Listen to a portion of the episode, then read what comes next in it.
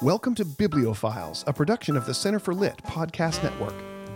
In today's episode, the Center for Lit team continues its quest to discover the great ideas in books of every description ancient classics to new bestsellers, epic poems to bedtime stories. We're glad you came along. We hope you find this discussion as provocative and inspiring as the books themselves. Want to join the great conversation? Stay tuned. You've come to the right place.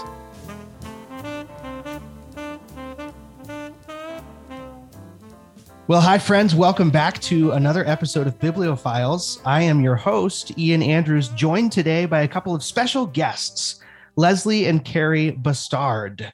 I'm really proud to welcome you guys to the show.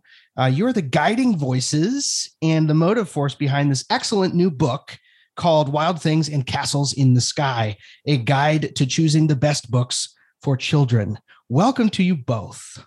Thank, Thank you. you. Thank you. Thanks for You're having very us. welcomed. Although we do want to share with you that our last name is actually pronounced Bustard. Ah, I apologize. This is No, one, of, that's okay. one of the things that plagues podcast hosts. You do Oh. all of your reading on the internet and then you just sort of sling it out there and hope that you get it right.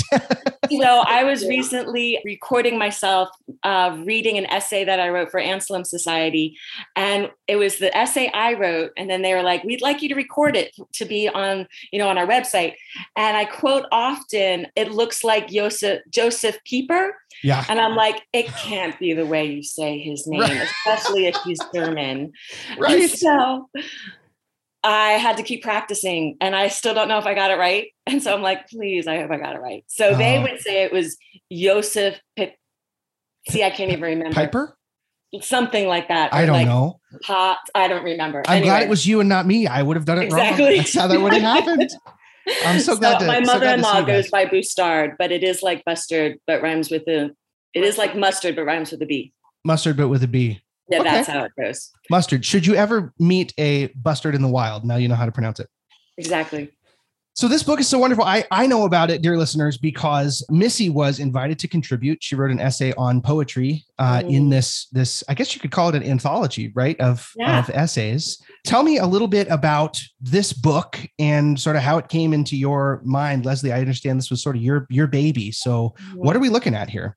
So it is a book of, of 40 writers, so about 45 essays, and it takes all different types of topics within children's literature, and then different writers, and we they have shared about what they know or are passionate about that topic. Like Missy wrote about poetry Mhm. and why should we make sure children have poetry in their lives? Right. even like why should parents care like isn't a teacher going to do that but why can we think about poetry as being important for children and just a wide variety of topics that do range from something classical as in what you're kind of used to reading about like say it could be a, um, shakespeare or um, Sure. history or say i'm sorry what Oh, I said like Robert Frost or you know Billy Collins or something like right that. so why why do we want kids to know those things but also about race or about you know the what are the good latino writers that we would want to make sure our children are reading about? Sure. so this book started one because i've just always loved children's literature. We homeschooled for a while we homeschooled for a while. Carrie was homeschooled almost all of her years and then her sisters for um, until they got to high school. Okay. and so literature was always that key element of um, what I wanted to make sure was in our kids' lives, as well as it being beautiful and good and true, or like if it's if it's funny that it still looks beautiful or it's really well told, Sure. you know, like Yeah. the big picture of that. So I always loved that, and so I was always on the hunt for good books, and then. I'm also married to an artist and a bookmaker. And so that's just always been a thing in our culture, in our family culture. And uh, one day I'm driving, it was a couple years ago, and I'm driving in the car where I think a lot of my good ideas happen when I'm driving in the car. Mine too. I understand. and I'm just thinking about, I don't even know how it got into my brain, but I was thinking about my friends who are also writers. Hmm. And somehow I just started thinking about this idea of this book of Square Halo, the, our book publishing company, has done books that are essay books. We Mm. seem to really enjoy pulling other writers into our world Oh, and a and beautiful thing that is them too. with us.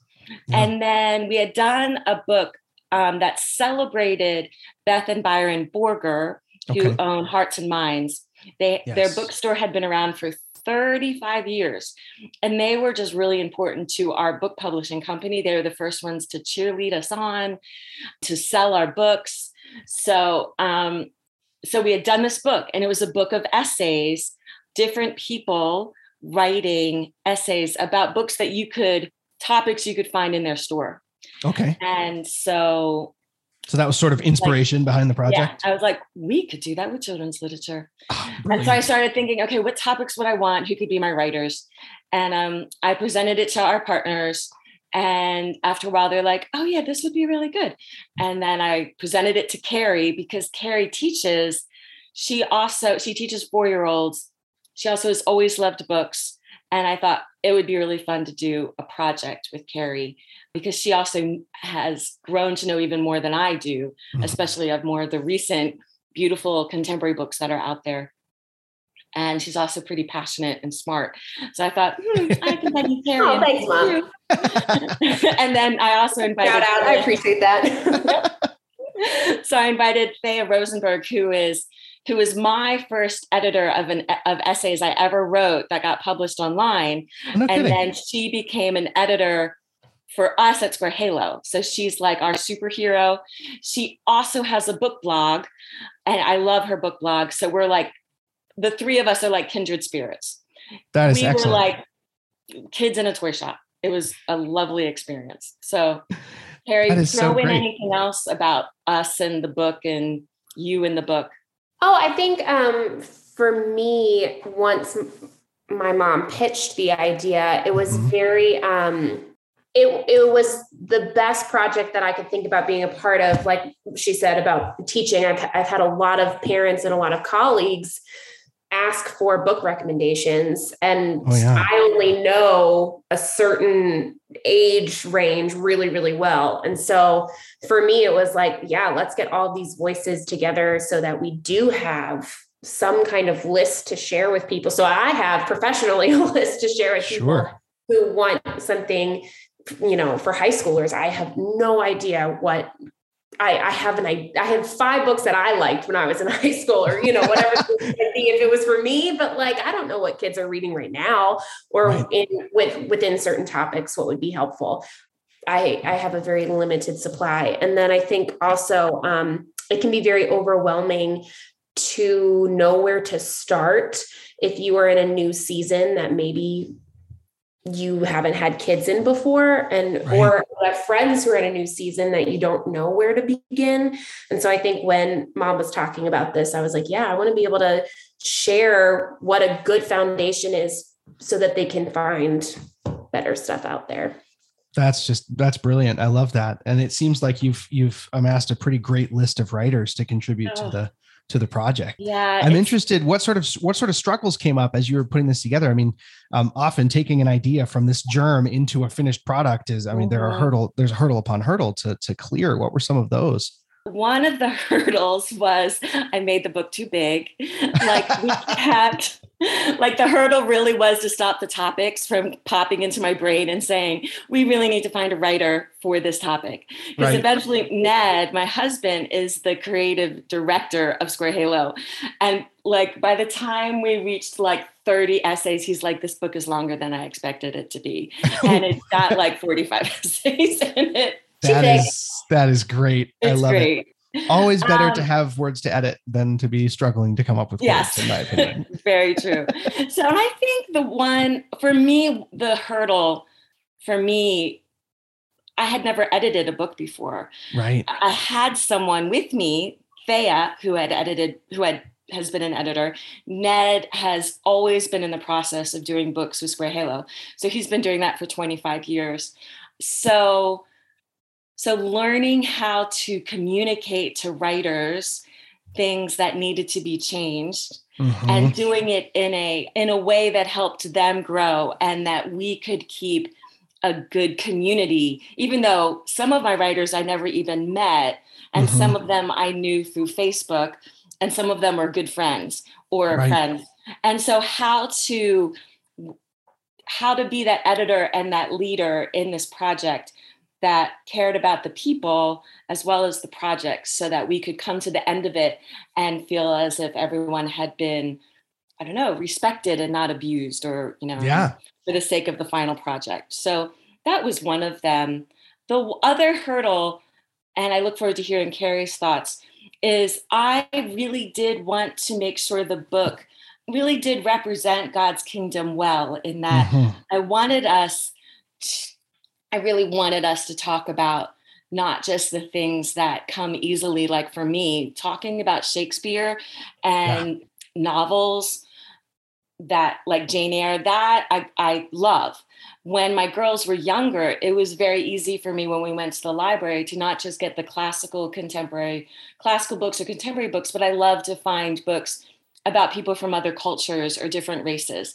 Yeah. As a person, that's easy, but how do you make that happen in a big book? And I really wanted to make sure that I had a lot of diverse, thoughtful, Jesus loving writers and I I didn't want it to be either token writers and mm-hmm. I didn't want it to seem like I was just trying to be hip to what's going on in the culture, right? Right. Yeah, sure. I wanted it to be because this is what God's kingdom is. You know, God's kingdom is about very, like different cultures and different people and different stories and yeah, different I, backgrounds. And I wanted that because I love it, but it's hard to make that happen, especially because I do have friends who are writers who are of different backgrounds, whether culturally or their races, mm-hmm. but I mm-hmm. didn't have enough to make it seem like I just didn't have token writers. And my right. one daughter, when we were talking about it, that's what she said to me. She's like, don't just have one essay that makes you feel like you've covered the diversity track. And I'm that's like, fair. Yeah. You're right. Like I can't do that, right? Yeah. so I did a lot of praying and reaching out to friends who had more connections than I did. And I set my sights high mm-hmm. for Carrie and I. Like I really wanted um, the writer Jasmine Holmes because she also teaches at a classical school and she's African American and Carrie loves her. And I'm like, that's who I want. But she has uh, a lot of book deals, you know, like we couldn't right. have afforded her.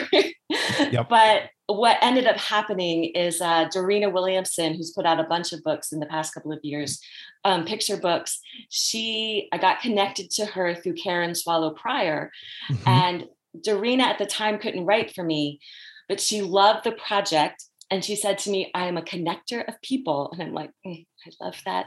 So she that. 10 women writers who are all women of color. Uh-huh. And um, I think seven of them wrote for us. And that then in the end, Dorena had already like books already that she was working on. So she was like, I'd love to write for it, but I am actually too busy. Yeah. But then in the end, which was so cool, she um she and two other women, one was think Latina, and another one was a woman, uh, Korean American, and they had done a blog post about why representation matters mm. in the children's book world.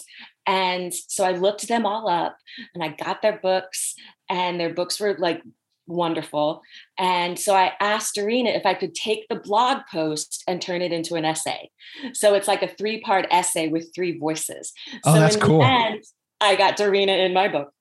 Um, so that was one of the hurdles was how do I, in a way that honors everybody and not just does it because it's hip, how can I make this book really show off the bigness and beauty of God's kingdom? I love that. Uh, K- Carrie, how would you answer that question? I would agree with what mom said. I think for me, more of like my pride getting in the way was a big hurdle of mm-hmm. being okay with having voices that disagreed with one another Uh, because I think it's important that we maybe not disagreed, but we're in tension maybe with one another. Like sure. I so I teach at a classical Christian school. I grew up in the classical world, but I feel very strongly that new contemporary works are just as important as like the old classics. Um, yes. That's four boxes that I could go off on for a very long time. Um, but with, so my essay in the book is all about how I think modern contemporary picture books can also be classical. And then there's a whole essay on how old picture books are really really important and how like we should be keeping right. those in our kids bookshelves which i don't disagree with i actually agree with that statement wholeheartedly but sure I having the the humility to be like, okay, my opinion's not the only opinion here. Um, but then on the flip side of that coin, I had major imposter syndrome through this whole writing experience sure. and the whole editing experience, feeling like, I mean, I've been in this academic teaching book world for over six years now, but like, is that enough time for me to have an opinion that's worth sharing? Right. Um, do I have enough to say? It, it does my opinion matter when it comes to these 40 other incredible writers who have such important things to say does my opinion and like my edits of their work matter um, went through a lot of like existential crises like while i was like working on this project but yeah. ultimately it was for the best and i think it's a good example of i don't know if this is lame or not or too cheesy but like just because you're young doesn't mean you don't have something to like bring to the table and i think that oh, we yeah. have a lot of writers who are even younger than i am in the book and so i think it was really fun to hear all of their voices and be okay with like where i fit in that uh, that's really good that actually leads me to to my next question which was how how ought this book to be read? Um, what's the through line that connects all of these different voices? Because as I sort of perused it and and was looking at chapter headings and reading some some in and around some of the articles, it seems like the tone is pretty uniform, which is kind of incredible considering that you have 40 voices here. Yeah. Um, what, well, what is that that through line? yeah. God's yeah. all our lives. but I say that slightly facetiously, but I actually think that's very true. I think the gospel is the through line of mm. this whole book. And I think that's like the only way that you can read this is a love of God and a love of people. Yeah. That's my opinion. I don't that know, makes mom, sense. well, well, Leslie, I before you agree. before you dive in on that, let me. Sure. I wanted to read this this quotation from you yourself, just to set the tone for this part of the conversation, because I found it really compelling. So you you include a quotation from Lewis's Magician's Nephew, and then this is sort of the introduction to your book. Uh, far overhead from beyond the veil of blue sky, either from the sky or from the lion itself, the deepest, wildest voice they had ever heard was saying, Narnia, Narnia, Narnia, awake, love, think, speak, be walking trees, be talking beasts, be divine waters. And then Leslie writes, These three words, love, think, speak, grabbed my attention the first year I guided my seventh grade literature class through C.S. Lewis's The Magician's Nephew. Aslan's call to his newly ordained talking animals. I love that, newly ordained, beautiful. To awaken and to love, think, and speak was a call to image him to the rest of Narnia. This reminded me of the awe inspiring truth that humanity being is made in God image. We love, think, and speak because the Creator did so first. Mm. Expand, expand. What a, what a great piece of writing. well, all of that really did happen. It was I when I was teaching seventh grade for the first time and I was reading that out loud to the kids, I had that epiphany moment that you're like, I wish I'd had this thought earlier so I could expand on it with my children in class. right. And I was like, oh, this is like Genesis. Mm. And it was very exciting for me to, to think about that. So, that I would say for one of the things that um, my children would hear often, and then my children, my own children, and then my kids in my classes, my children in my different classes, I taught seventh grade, the Chronicles of Narnia, and then the eighth graders, I got to teach Tolkien and Shakespeare and the Bible. So you're like, sounds like a great time.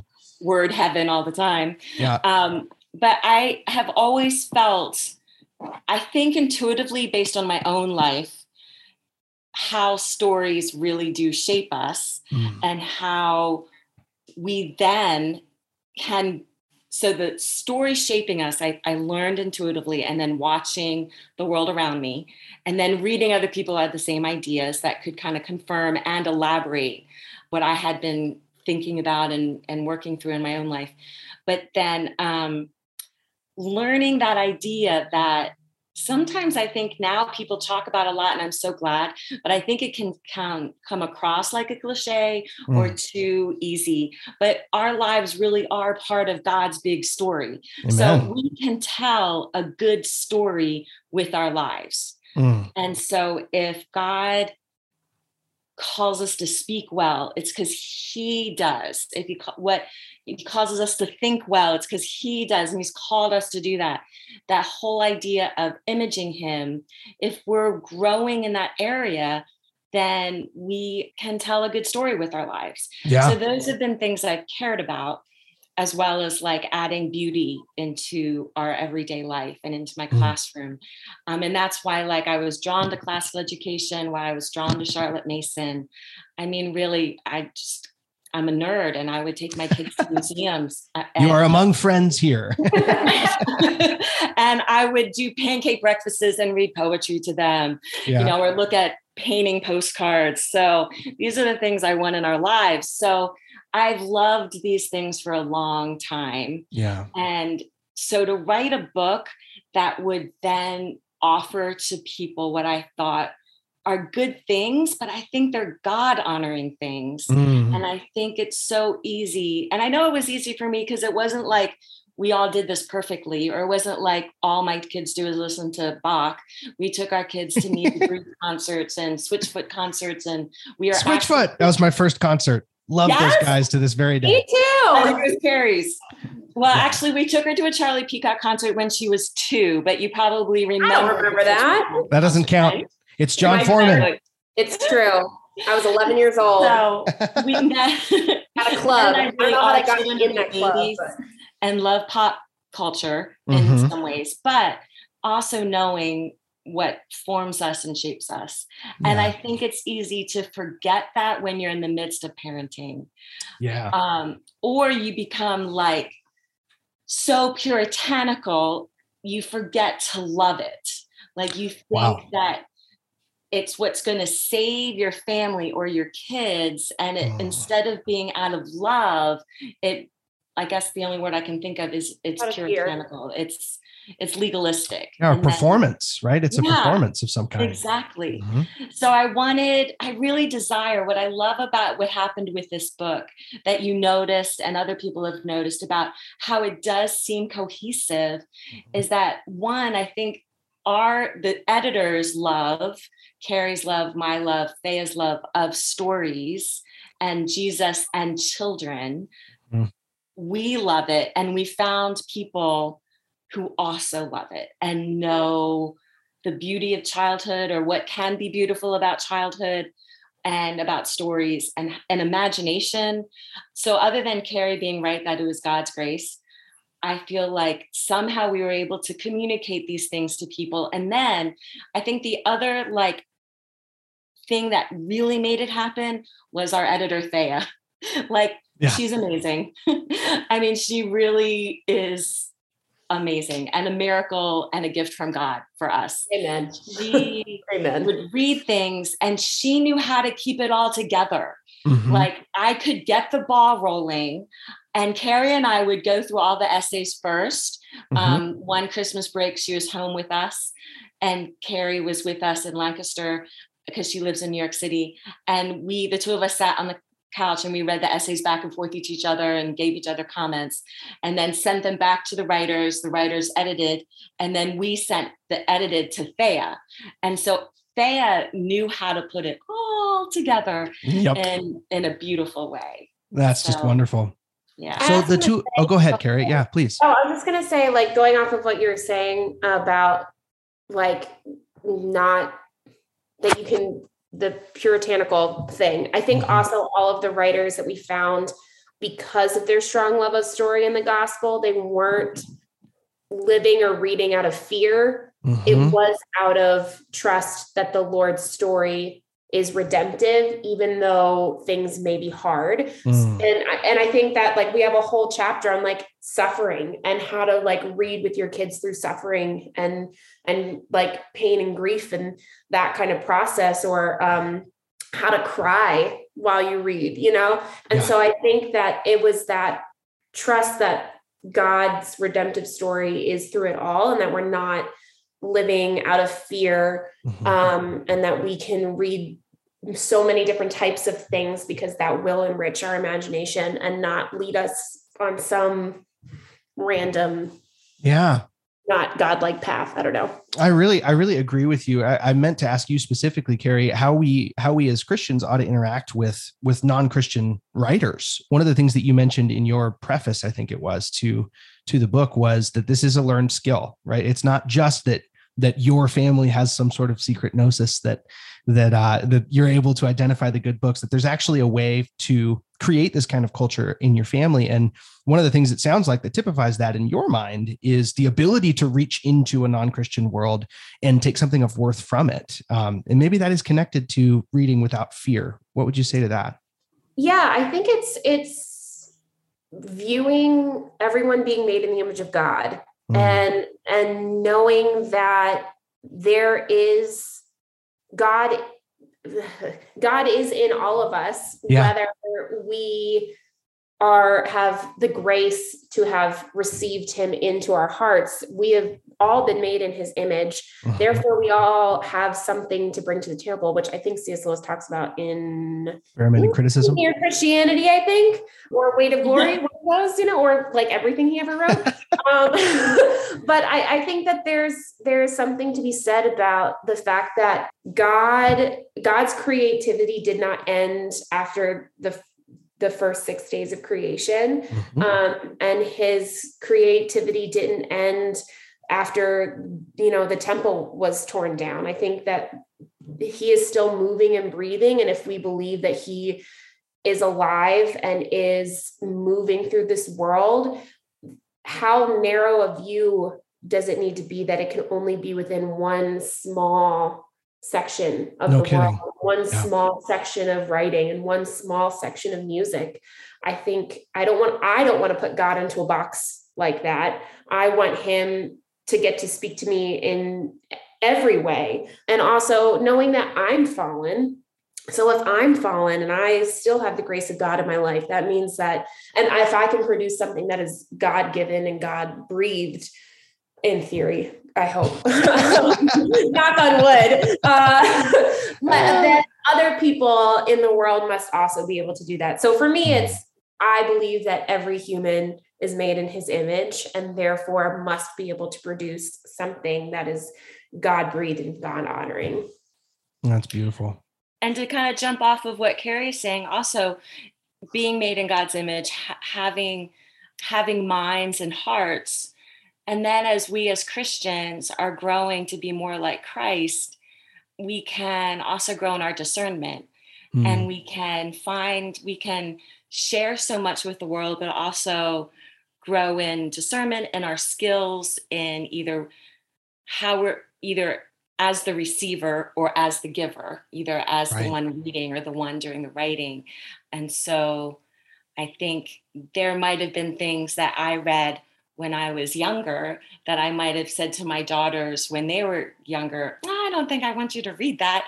But now that they're older, yeah, they might be able to they they can hand they can handle it. Or like when I was 17, I read Brideshead Revisited for the first time. What a read.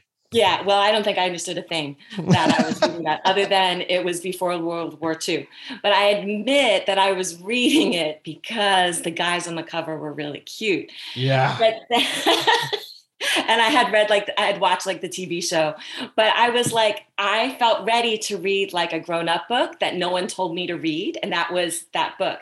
But then I decided that would be the book I'd read every decade. So now that I'm in my 50s, I understand it in ways that I never ever understood in my in the other decades. Talk about when I was 17, but like talk about the grace 30. of God giving you foresight. What a brilliant idea to read it once a decade. That's so cool. Yeah, it's the only one I've done. I've read East of Eden a couple of times because I give that to my daughters because for some reason that became a thing. Yeah. But um, and Chaim Potok has gotten read several times too. The Chosen. But, um, yes, totally. Um, Beautiful. But I just feel like my thought was as carrie was speaking that yes we there is a freedom and in that freedom we can learn discernment as we as we grow and as we add to our own wells of life. And so i think that's what this book does is what i'm hoping is it's not just a book of lists of books. It's a way to help parents and people who have other people have children in their lives, like aunts and uncles and friends who love and have children in their lives, that not do I just want to give you the good books to read, I mm. want you to know how to think about good literature.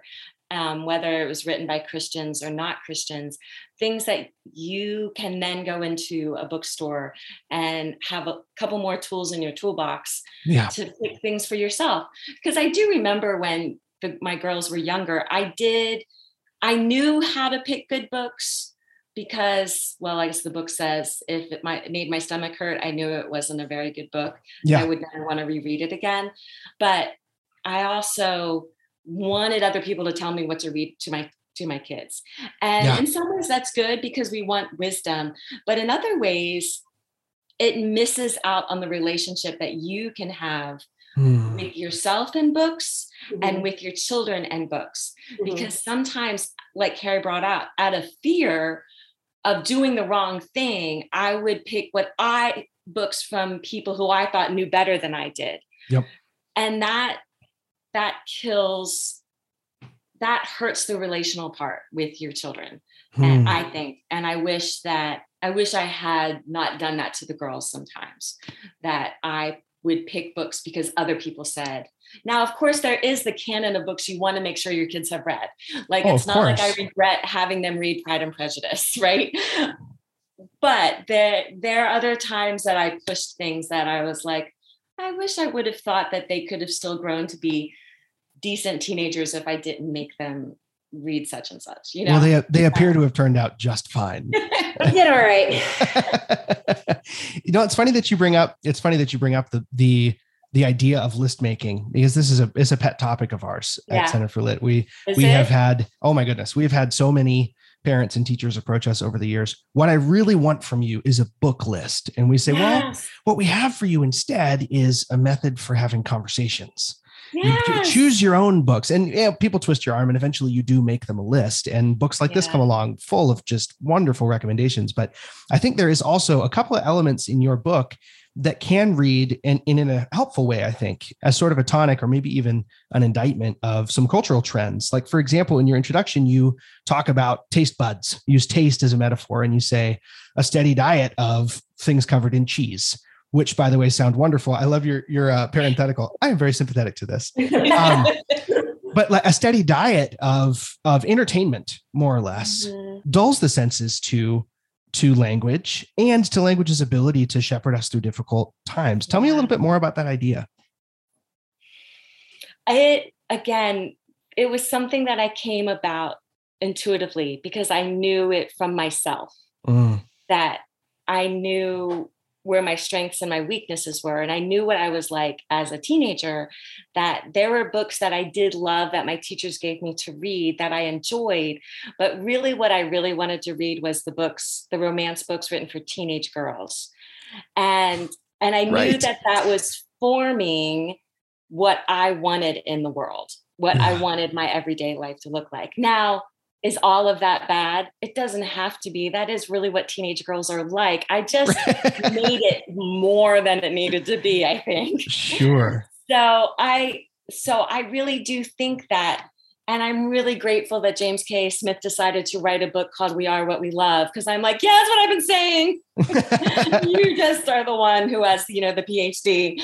But um like I do think if the more you read those well, Charlotte Mason did say it first, right? The twaddle, you mm. know, like if we keep giving that to our kids, like if we keep giving them cotton candy, that's what they're going to want. But we know that that's not what's going to be beautiful for them. And I thought, I did think while I was raising the girls that, and Ned as well, my husband, that like you can, you can you can help them grow in loving what's good if mm-hmm. that's what you're offering them.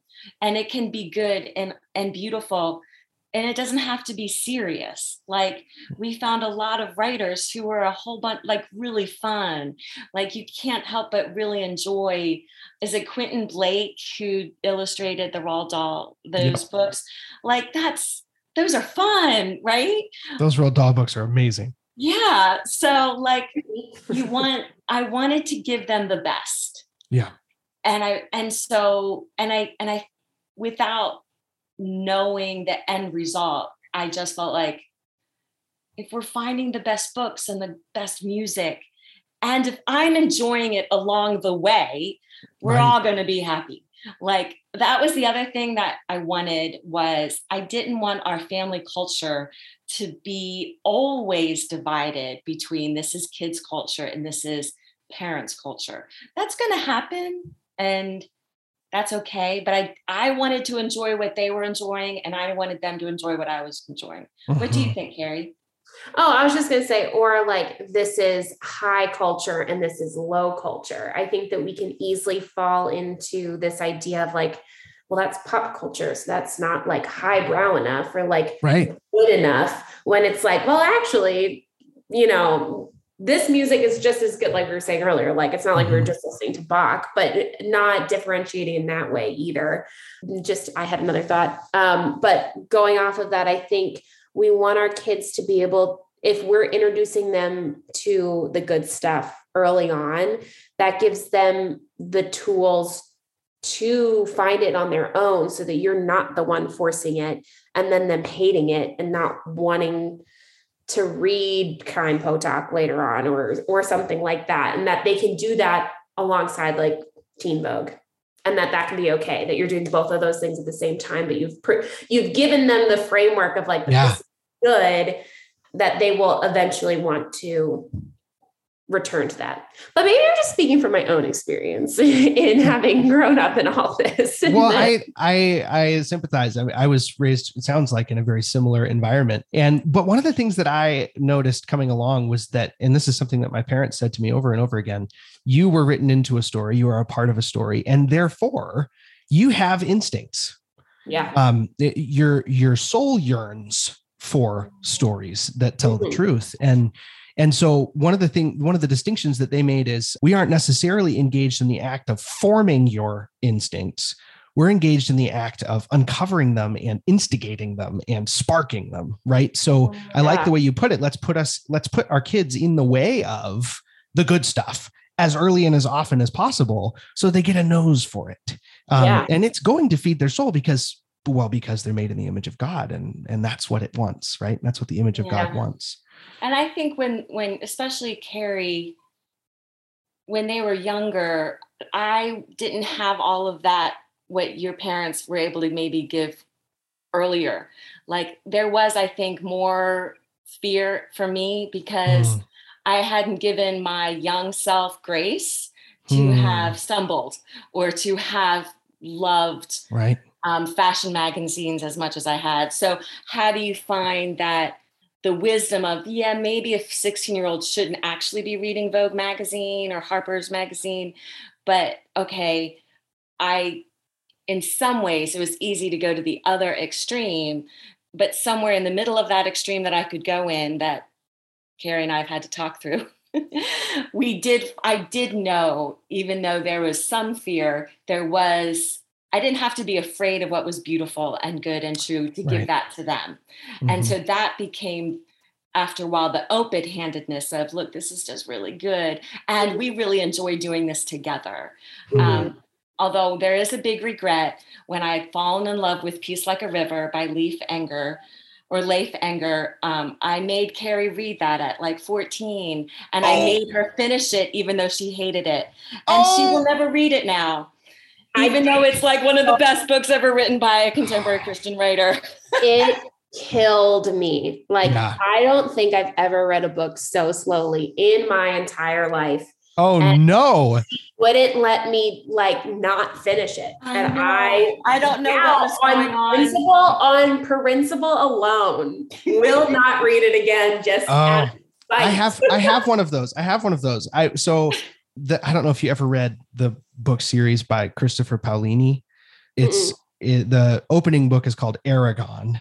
Oh yes, it's, a, it's yes. a fantasy book about dragon yeah. riders, and he was a, he was a sensation. He was on the New York Times bestseller list at seventeen or something. And he was a homeschool like kid. And he was a homeschool kid. He was the idol of all of us. Um, yes. And so I had just been given that book as a present for my birthday and was mm, stoked. I was big stoked about it. However, I'd been assigned David Copperfield as summer reading, and I think I was I do think I was about 14, 13, maybe. I was little. Because that's Um, that's when yeah, that's, That's when it happens. That's when it happens. So you, so David Copperfield, uh, it was pulling teeth. I hated it. I hated every single dingle word of it. And now to this very day, I describe all books that I dislike as a David Copperfield of a book. yes. And what a tragedy, right? I mean, uh, anyway, It's depressing. we're just sending my parents down the river here on the show. Sorry, No, mom. just don't do what I did. You did a lot of good things. You instilled a lot of beauty, truth, and goodness, but uh, peace like a river and apparently David Copperfield were not it. They were not it. They were not it. I love it though, Leslie and Carrie, both of you, the way that you're emphasizing the gospel. Um, there's just an aura of freedom around this book and around the way that you guys talk around these issues. I'm I'm just really grateful for that. Um, and I'm I so also think that one of the things we're trying to do here at Center for Lit um, that really resonates with your family culture, it sounds like, is step up alongside a parent or a teacher and put our arm around them and say, listen, it's all going to be okay. Everything's going to be fine because the creator of these little souls is as interested in their development as you are. And the fact that he's using you as a tool to bless them doesn't mean that the acquisition of humanness is on you that you have to go acquire humanness and hand it to these kids. In fact, it's probably even more powerful for, like you were saying, Leslie, you to step alongside them and say, "Hap, sorry, I made you read Leif Enger too young. My bad." And and to walk in the light with one another about that. That's a that's a powerful agent in in education. I think it for me, it comes from, although I didn't do it perfectly, obviously, because I made a finished piece like a river. Um, but when I was in my early 20s, out of college, I discovered Madeleine L'Engle and I read um, Walking on Water. And then I read her trilogy, her memoir trilogies. And then I went back and read some of her, like, reread Wrinkle in Time and then the other ones that followed after that. Then I also read Edith Schaeffer's um, The Art, Hidden Art of Homemaking. okay. And so those two voices were pretty big in my mind and heart in my from like 23 to 30. Um, and then along came another woman, Andi Ashworth, who wrote a book called um, The Hidden Art of Homemaking. And I share this because you talked, we've talked about fear and we've talked about freedom. Those three writers open the door to live in freedom, to to to find your creativity Mhm. and use it and grow in it. But and I loved that. And I especially felt it a lot when Carrie was really young, like when she was five and six and younger and around those ages. But then as we added more children and as I added more homeschooling, then I discovered classical education and some certain writers with whether it was in the homeschooling world or classical education world, all of a sudden I felt like I could just fail like that, Mhm. that I wasn't, we weren't pietistic enough, whatever. And I, for a while, really struggled with being anxious, easily discouraged because I just didn't feel like I was as good as or smart as or Mm. godly as these people who I saw who I didn't even know. They weren't even in my community. Right. Um, and so now I really care even more about just community life, doing life with people you know, so that you're not caught up in what you with celebrities who you don't know. yeah. And so I had to let go of so many things. So I lost that freedom and then regained it after a while. But um I I want this book, like you said, I wanted to give parents freedom Mhm. to love their children or aunts and uncles or cousins. You know, I don't want to just put it in the parent realm. There are lots of people who aren't There's a lot of bonus aunties out there that like, exactly I am one too many. And so Yeah. exactly friends who have children. So it's for everybody who has loves children Mhm. who has children in their lives to find that freedom. Like, I don't want people to take away from the book and that they're burdened. I want them to be like, oh, yes, this is a way to show love. This is Mhm. who God is. This is this is how I can love children. This is a good thing to give them beauty and good and truth and stories and their imagination. I do want parents to fight for their children's imagination. I think we've got to be purposeful and intentional. I think you always need to be. But in this day and age, with all of the ways where all of us are bombarded with some type of story or not, and many stories that don't glorify God or help us be human well. Mm-hmm. I think we need to we need to be purposeful and that's what i want this book to help people to be is mm. intentional how what what are we doing so our kids aren't just mindlessly entertained exactly yeah yeah, yeah. yeah. neil postman the prophet exactly I think also like freedom, not just for the parents, but for kids to be kids in mm-hmm. every stage that they're in. And a lot of that is fighting for their imagination, but also giving them the chance to explore lots of different things as opposed to just like, this is the only way to find God, or this is the only way to find what is good, true, and beautiful, but letting them kind of explore lots of means and lots of different types of books and different types of stories. Cause I, I think we tend to either push kids to grow up too fast in in some ways or we let them linger too long in other ways mm. giving them the freedom to be who they are in the moment that they're in um, and letting sometimes their imagination cultivate a little bit longer and incubate a little bit more um, mm.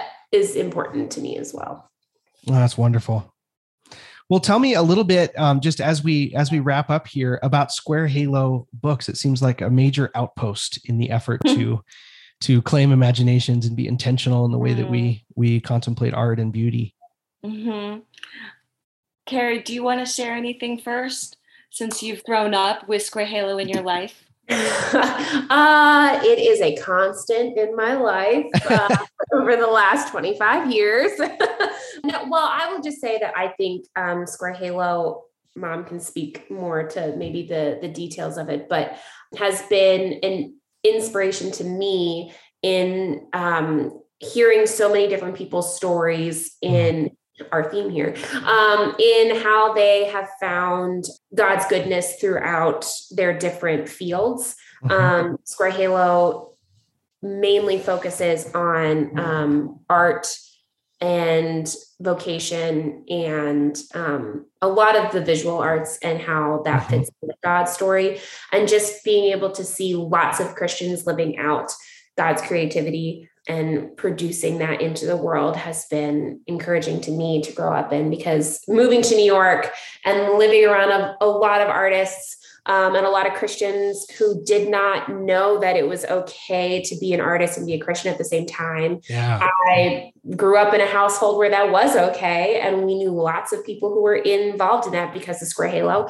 And so I'm grateful for that experience on my end. But a lot of, yeah, uh, God working through just everyday people um, and doing everyday things to bring him glory, which I feel like I'm one of those everyday people just doing an everyday thing and bringing glory, you know. So it's an inspiration to me, but I, mom has a lot more of the the inner workings of it since she's the pres the vice president of the company. We yeah, this year we're celebrating 25 years wow. of being a book publishing company. And it's been honestly, it's been a gift from God. Mm. We our friend our partners, Alan and Diana, um, Alan has been a, is a pastor, a retired pastor, and also a, a, seminary professor. And about 30 years ago, he was teaching systematic theology, and he got to Revelation, taught through Revelation, and his students were like, "You need to write a book about this." And so he did, and he tried to shop it. He shopped it around, and no one was interested in it. One because no one knew him, and he didn't have an agent and people would the everyone he shopped it to they're like we just want devotionals and so his right. wife um, it's just kind of hard to like sit through your morning 30 minutes with the lord you know it's a tough first book to publish maybe on revelation goodness yeah. so and his book was more like the premise of that book was if we believe that scripture interprets scripture why do we make the book of revelation so different Mm. Where in scripture do you see the things that are mentioned in Revelation that are already defined in scripture? We should be putting those definitions with those things we're seeing in Revelation. And so he wrote a book about those things, and no one public wanted to publish it. So his wife was like, let's do more than just self publish. Let's create a publishing company. And then maybe along the way, we can publish other people who aren't getting published because they don't have a name or an mm. agent. And maybe but they have something to say and we'd like to help them get it out. So my husband will remind us and i said no why would we ever do that? But the other the diana who's our president and the wife of alan you don't basically say no to diana. She's a very strong italian woman who's mm. smart and yeah. So we're like so they're like why don't you join us in this adventure. And so we did. And Ned's like, okay, I'll do it as long as I get to be creative director because he's a designer and an illustrator. And that just has started an amazing adventure and journey. And we, this year, I think we will have published 40 books. Wow. 35 books. I think it's close to 50. I don't know. Yes, it's a lot. That and is Ned excellent. Say, he said he thought that what would happen is that they would maybe publish a book every eight years or 10 years because he wanted eight, eight, but by the time he was 80, that was yeah. what my dad wanted. Yeah. He's like, that would feel good. So and he gets, so he gets 50. Goodness. Yeah. Like close to it. Something yeah. like that. We I I don't know how many they are actually, but there's a lot. But what turned out what was great, what was neat, what got it even more going is mm-hmm at that time, we were still in our late 20s. And Ned, as an artist, had wrestled with one, what does it mean to be a Christian and an artist? And so he had read some good things like Schaeffer and L'Engle had also read other some other writers. And he he had moved past that struggle of how do you do art as a Christian? Mm-hmm. I mean, mm-hmm. obviously did it in the Middle Ages, but what how do we do this in the contemporary age as a Christian sure. and an artist? If I don't want to like make Sunday school art, if I'm not doing it to evangelize, yeah, is there not, a place? Not flannel boards. Right. I was just going to say flannel board. Hallmark cards, you know? Yeah. Do I want a flannel board deep down in my soul? Yes. So oh, absolutely. Yes. Of course you do. so we he got over that, but then he was like, so then as a Christian, and an artist what's forming me mm. what then helps me create a vision or as a christian and artist does that change how i view color or light or community or whatever he had all mm-hmm. these topics so he was slowly getting to know other Christians in the artists and Christians. He had joined Christians in the visual arts since he was meeting some people. And so he couldn't find that book. So he's like, oh, now we have a book publishing company. Maybe I can make a book of essays and ask these artists to help me answer some of these questions. So uh, that book came to be. And it's really cool because along the way, like we got we have Tim Keller in that book. And he wrote wow. for us before Tim Keller was writing books. And Makoto Fujimura, he wrote for us before he was writing any books. You know, they were, I know. Back and we're like, it was all a gift of God. That's it so cool. Everything. So, and then we just kept write a lot of books at the beginning were about art and and theology but like this year, we're going to publish our first book of poetry by a, a, uh, a Baptist pastor in North Ireland. And it's his poetry of the words of, of it's about Jesus in the book mm-hmm. of John that Ned illustrated. And I'm so excited.